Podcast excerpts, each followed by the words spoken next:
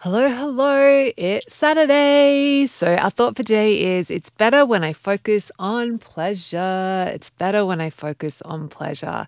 And so, of course, and it is so true.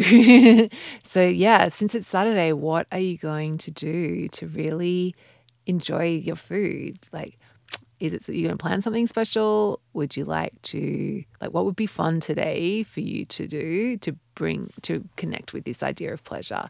Um, so for me, I am going to, when I have my snack, my afternoon seeds, I'm going to like just really sit down and focus on them and make myself a nice cup of tea to have with them and just really enjoy. I'm going to have them some peanut butter with them. Um, maybe some roast pears or something. I've got some roast pear in the fridge. Yum.